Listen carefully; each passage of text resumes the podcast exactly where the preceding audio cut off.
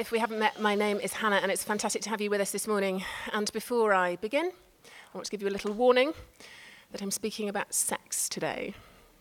And I know in a room as lit as this, among people that we wouldn't necessarily normally talk about sex with, that this doesn't entirely feel comfortable for everyone, and I'm sorry about, but um, I don't want to apologise for the things that I believe that we do need to talk about with regards to the shame that makes us feel the things that uh, to do with why we don't want to talk about it. And then let's maybe just hope that we can afford new blinds near in the future so that if we ever talk about this again, it will be much darker.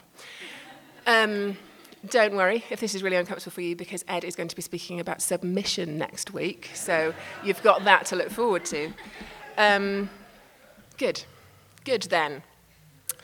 Uh, as you will know if you've been coming here in the last few weeks, we have been looking at, excuse me, uh, Paul's letter to the church in Colossae.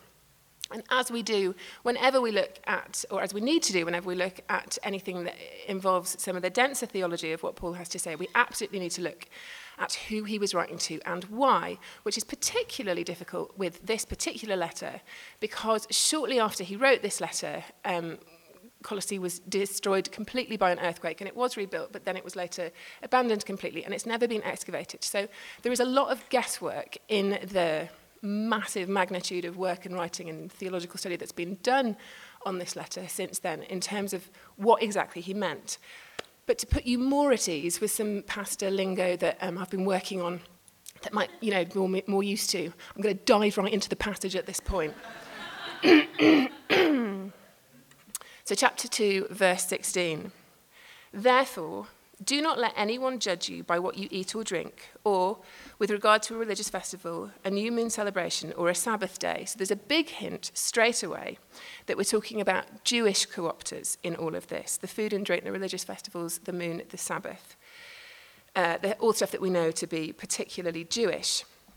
Verse 17, it says, These are a shadow of things that were to come.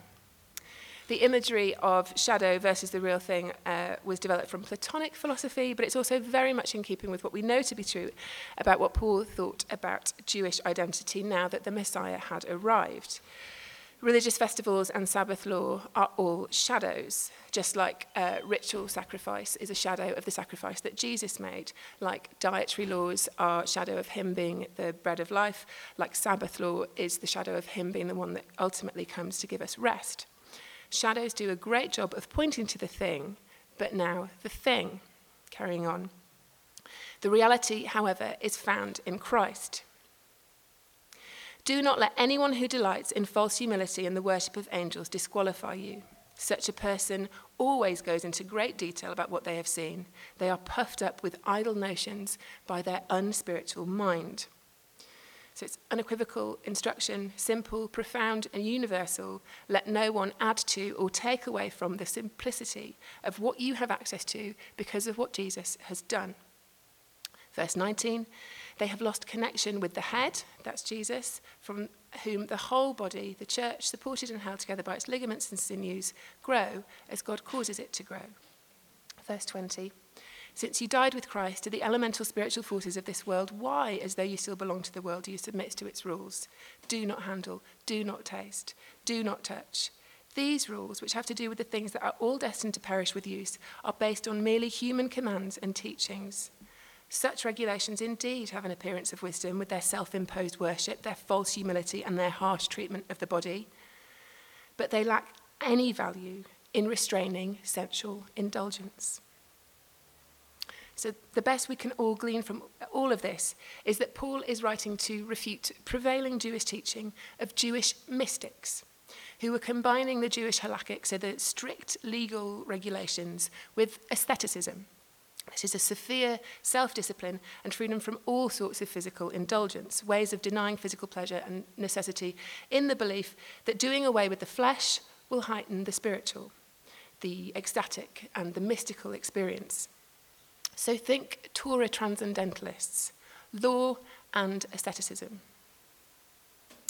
The co opting teaching would have gone something like this strict observance of the Torah's wisdom, knowledge, and teaching, combined with disciplined submission and denial of the body, is how you combat the malevolent forces of this world and reach celestial status. Jesus can help you point towards this wisdom, but it's not the wisdom itself. In other words, yeah, maybe the Messiah part, yeah, maybe the Holy Spirit thing also, but ultimately, not only these things, control your flesh with the law and make like an angel. The very depiction, uh, sorry, depiction of a worshipper without a body. All spirit, no flesh. And reach the heights not ever even thought of by an ordinary believer in Jesus. And Paul, sarcastic and to the bone as ever, builds to a clear and simple point. All this stuff is built on human wisdom and human rules and lacks any value whatsoever when it comes to dealing with the flesh. Notice how two of his three corrections in verse 21 concern physically touching things, prohibiting touching and handling what is sacred or forbidden, or forbidden, or quite likely, touching in the sense of sexual relations. It's not explicit here, but it, it's the word is plesmone for sensual indulgence. It's used here, and in, in, it's, when it's used in other texts, it definitely is um, talking about sexual things. So we can assume this about the ascetics. They were seeking moral victory over sexual temptation in stark contrast to the sexual customs of the Roman Empire that were prevalent in the area of, the, of that time, which shall we just call enthusiastic, for want of a better word. Such regulations have an appearance of wisdom with their self imposed worship, their false humility, and the harsh treatment of the body, but they lack any value in restraining sensual indulgence.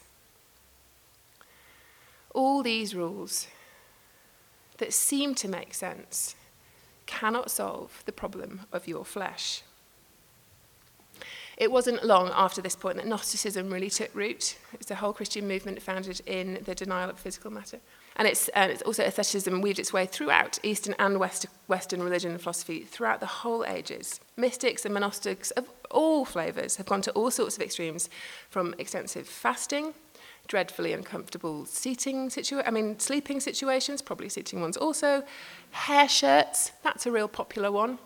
Put a hair shirt on underneath your clothes and it will really scratch and be very uncomfortable. No one will know it's there, but it will really hurt your flesh, and that's good. So, hair shirts, they're big.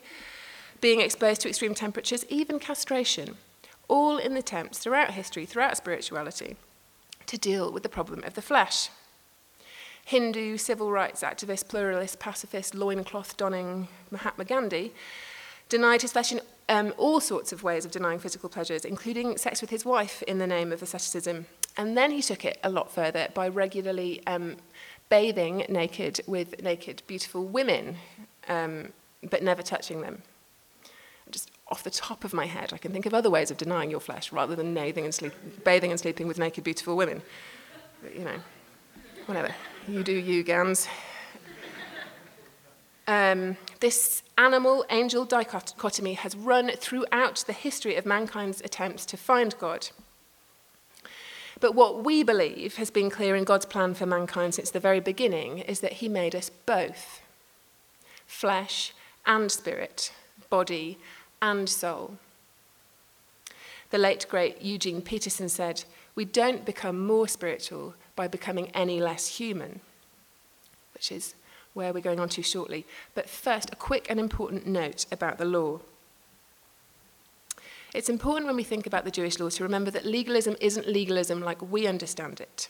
It's nothing to do with our effort to attain justification before God. This isn't how the law worked to the Jewish people. They didn't keep the law to justify themselves, they were God's people. And the law is the thing that marked them out as thus. So we talk about it in terms, we talk about the law for them in terms of a boundary marker, like a tribal totem. Pre Jesus, it was seen to be the thing that held the people of God together and helped them stay together. It kept them safe by preventing them from falling into sin and falling away from Him.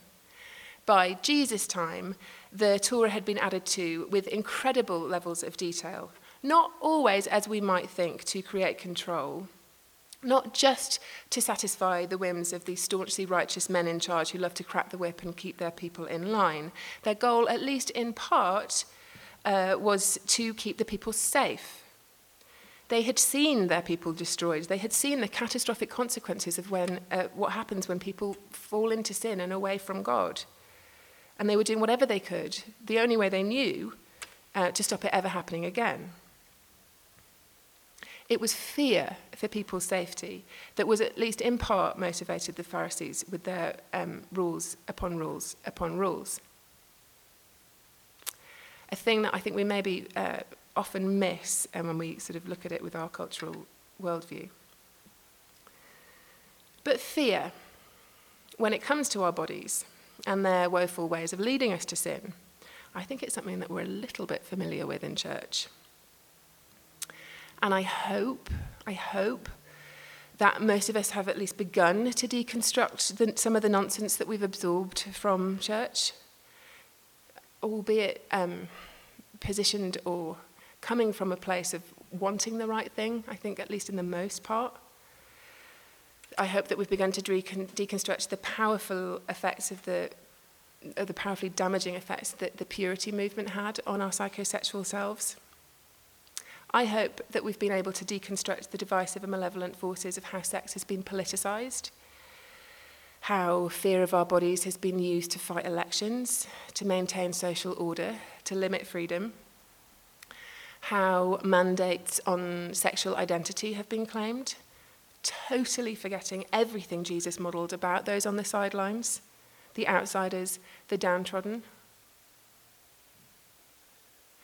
For whatever short term motivations might have been held by those who seek to control sexuality, as Paul says, it doesn't work. Such regulations lack any value in restraining sensual indulgence. You cannot legislate for the human condition. And here is one thing that I'm sure we can all agree on. Not many people care about the church's fear anymore. So we need to get our voice back. One that's got nothing to do with fear or rule based denial of our bodies or arousal management or on the other side, a sort of anything goes, whatever feel good mentality that says the only issue here is shame management. A voice that has something to say about the fact that two thirds of Americans will have had sex by the time that they're 18, and that most of them say that the experiences mean nothing at all. I mean, I get how badly we don't want to sound like the purity crew, but we have to have something to say about that, don't we? I definitely do. Do you want to know my stats on porn? I really went there with porn stats this week. do you know what the uh, most watched day of the week is for porn? Sunday. You did know, Alana. I'm sorry. uh, do you know the least watched uh, porn day of the year? Thanksgiving. You can't, you can't hug your grandma with those hands. I am not meaning to make like of this, I promise. I'm just trying to cut a little bit of the tension in the room. Um, and I am loath to do anything resembling anything that heaps shame on your head with regards to porn because I'm aware of the stats, as I told you, which is that something like 80% of men have watched porn in the last week and something like 25% of women have. And I doubt very much the stats in here are any different. What's more important than the stats is the finding of big studies that have been done on this, which is that there is total correlation between um, the uh, increase in frequency of porn use and a lower sexual and relational well-being and satisfaction, even when it's watched as a couple. I have no desire to heap shame on you if um, porn is something that you're into, whether you are actively trying to get out of that or not. The science is very clear, though, that it's having grossly damaging effects on us and our ability to have healthy sexual relationships, and I'm not quite sure why it isn't something we don't talk about more outside of fear mongering, shame building Christian circles, that is, anyway. Just because it's the norm doesn't make, mean it's good for us or okay, and I would like to look at why briefly. Uh, that is, as we look to reconstruct what I think we can agree needed deconstructing.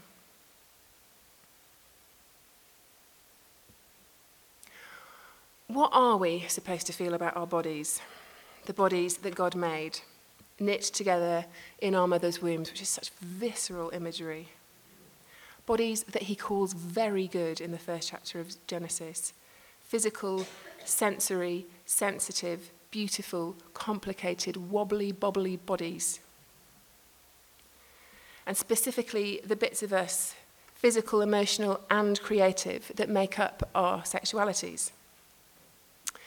I'd like to look briefly again at the story of creation as told right at the st- start of the Bible in Genesis. We did a series on this about a year ago, and if you're a podcasty kind of person, can I re- highly recommend it because I think it is some of our best stuff.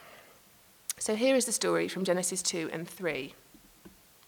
It's placed at the beginning of the Bible, but it dates to much later within the Hebrew people's history, to when they were in exile in Babylon. We know this because it echoes in response to the creation myths told by their captors, which predate this story by a long way. But it does so in ways that show theirs is a very different kind of God to the gods of Mesopotamia. This God isn't vengeful or destructive or punitive like their gods. This God is loving and creative and redemptive. So let's look at what it says about the created body in verse 7 of chapter 2. Formed from the dust of the ground and filled with the very breath of God, the man became a living being. Body and spirit. Body and spirit. He's called God Tselem in the opening chapter, his divine image, his idol. And his body is absolutely included in this. As is Eve's, made from his rib, a symbol of side a, symbol of, uh, sorry, communion, companionship is what I'm looking for, and mutuality. They were brought together by God because God wanted his image to enjoy exactly what the Trinity had perfect self, perfect community, and mutuality with an equal. This is a picture of perfect created oneness. And verse 25, it says, Adam and his wife were both naked and they felt no shame.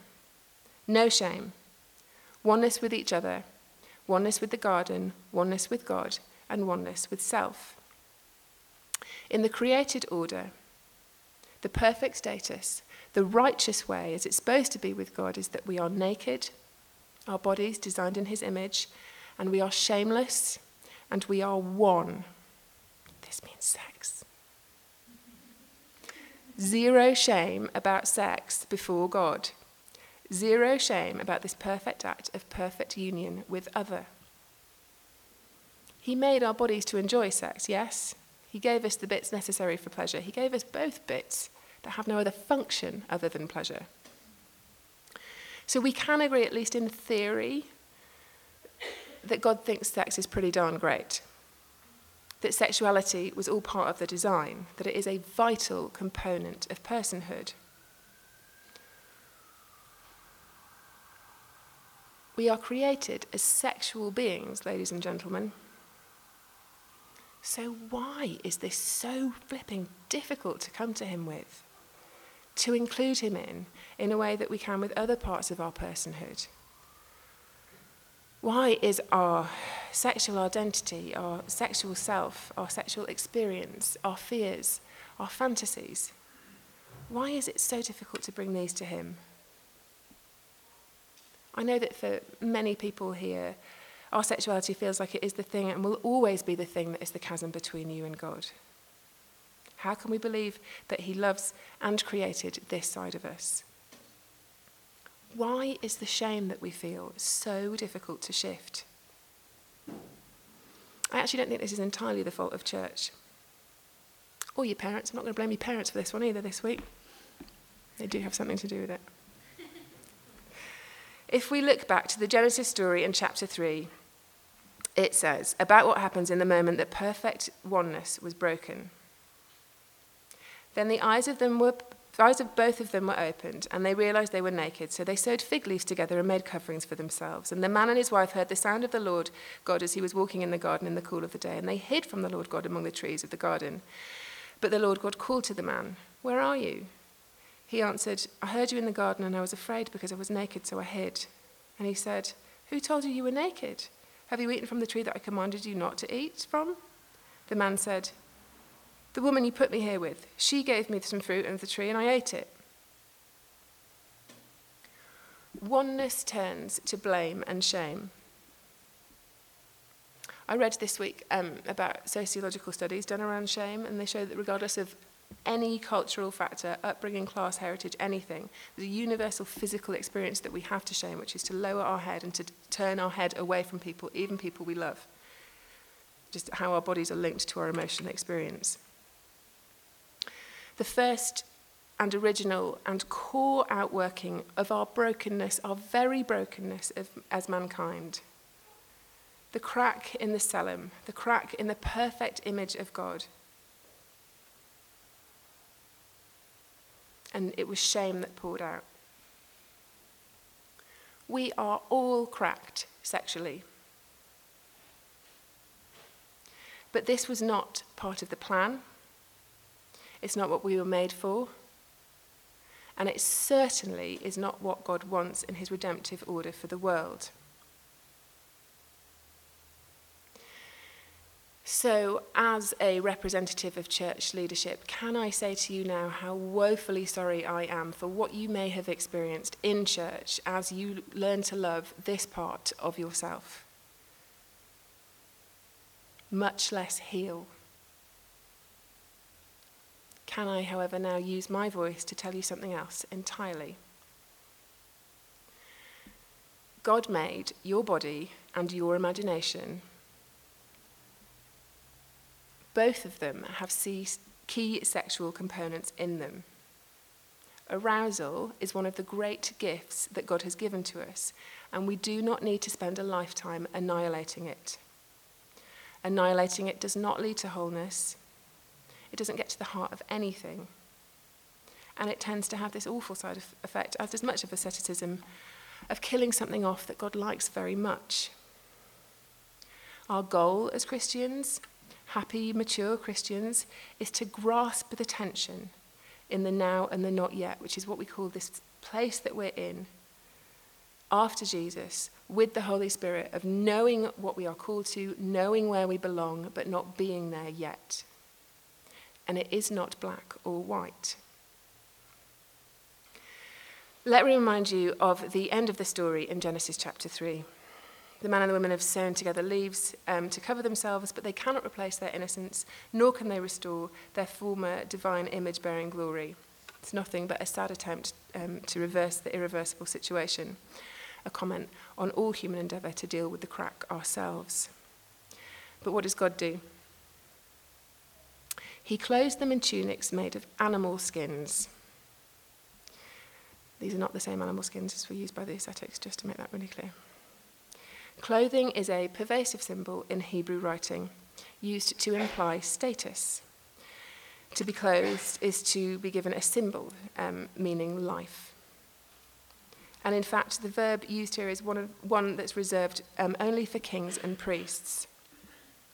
The fact that it's an animal skin points ahead to the garment of righteousness which will be given through the perfect life and sacrifice of Jesus even in this awful, messy punishment scene of the creation story, the message is right there. This preemptive symbol of the restoration coming. It points to Jesus, when the glory of the divine image will be restored. Jesus, the perfect flesh, the only flesh that ever needs to be sacrificed in order to restore us to our created order. When he dies and rises again, a new world order ensues one that says, I see the brokenness, I see the cracks, the dysfunction, the dysmorphia, the addiction, the porn habits, the loneliness, the stuff that you do when you're all alone that makes you feel so ashamed. I see it. I can bear it.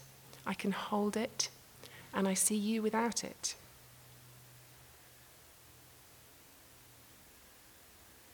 He wants to take us to that place. He wants to heal those wounds to show us a love that has no place for shame or blame or fear. If you remember nothing else about anything this morning, please remember that any experience that you ever have of shame is not from God. It is the opposite of what He wants for you.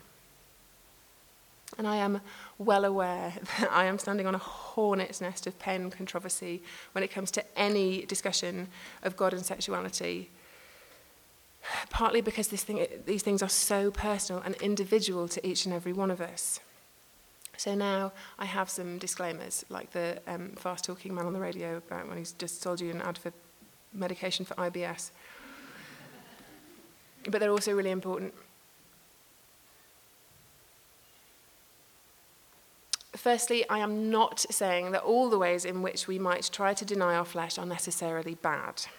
Paul has a lot to say in our passage today and elsewhere about human methods of conquering flesh, and yet he doesn't abandon his identity as a follower of the Jewish law. He still calls himself a Pharisee in Acts 23. He never surrenders his cultural legal identity, but he knows that it's not that that deals with his issue of the flesh before God. So I am not saying that anything that you might have done to um, get control of these urges are not worth anything. I'm not saying that accountability groups are bad. I'm not saying that controls on your voice on your devices are bad. I'm not so saying that we should throw all of these um, ways in which we deal and control with our sexual urges should be thrown out with the deconstructed bathwater. Grace filled self discipline, motivated by the assurance of being accepted by God in every aspect of self, is entirely the name of the game. If this stuff is helping you escape the snares, then brilliant. If you don't have issues bringing your whole self, physical, emotional, aspirational, intellectual, spiritual, and yes, sexual, before God, then that's wonderful, brilliant. This talk was probably for other people. It's absolutely fine. Welcome to church.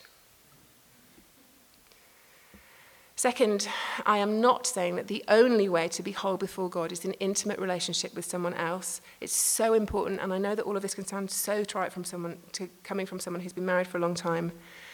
But we are image bearers by ourselves.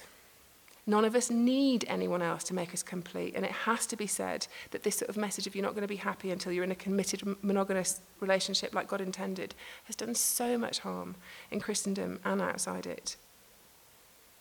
Mutuality and oneness in relationship is part of the plan, but we are individually, each of us, made in his image. We are made as sexual beings, but we don't have to be having sex to experience life.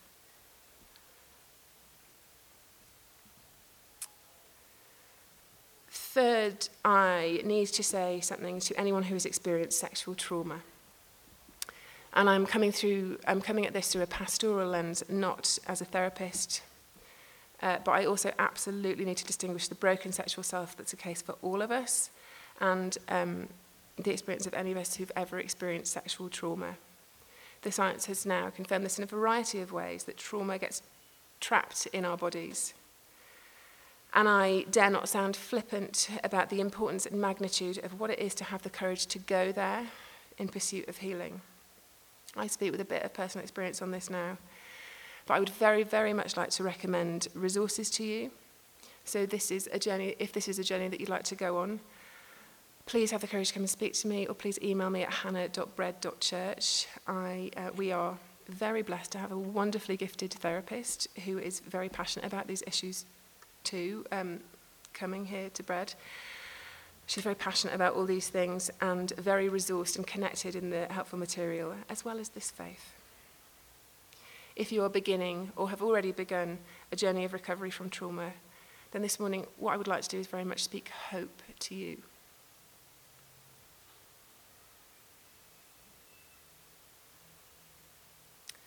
Healing is real. It is the way of the kingdom of God to not only heal this stuff, but to redeem it, to rewrite these stories to bring beauty instead of ashes, the oil of joy instead of mourning, a garment of praise instead of a spirit of despair, as it says in Isaiah. I believe that hope for these things, hope for wholeness in these things, is one of the things that God wants to do this morning.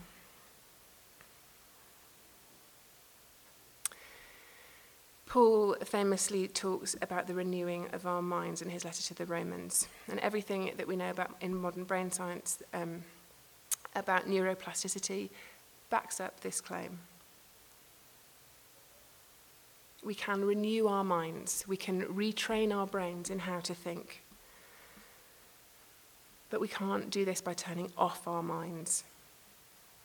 Building new pathways requires us to name, to face, to fight our every instinct to turn away, to look at our sexual bodies, our sexual identities, and our sexual minds and allow the Spirit into them.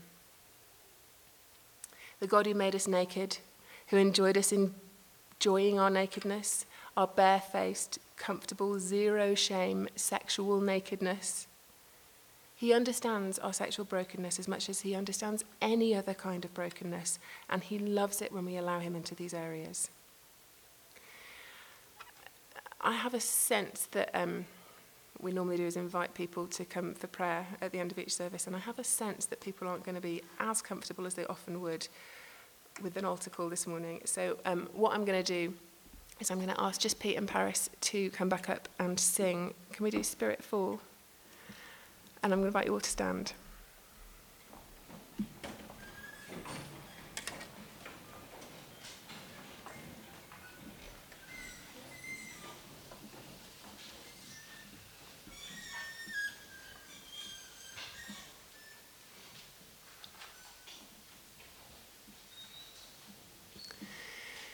You're welcome to sing along with these guys if you want to, but I would encourage you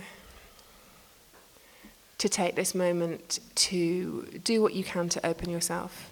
We tend to suggest closing your eyes and open your hands, not necessarily because there's magic in this posture, but because it's a way of connecting our minds and our bodies and our wills with the desire to be open.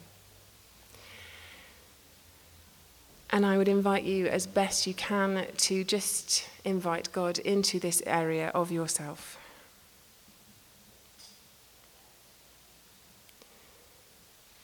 Shame and fear are cut from the very same cloth, and it is perfect love that casts them out.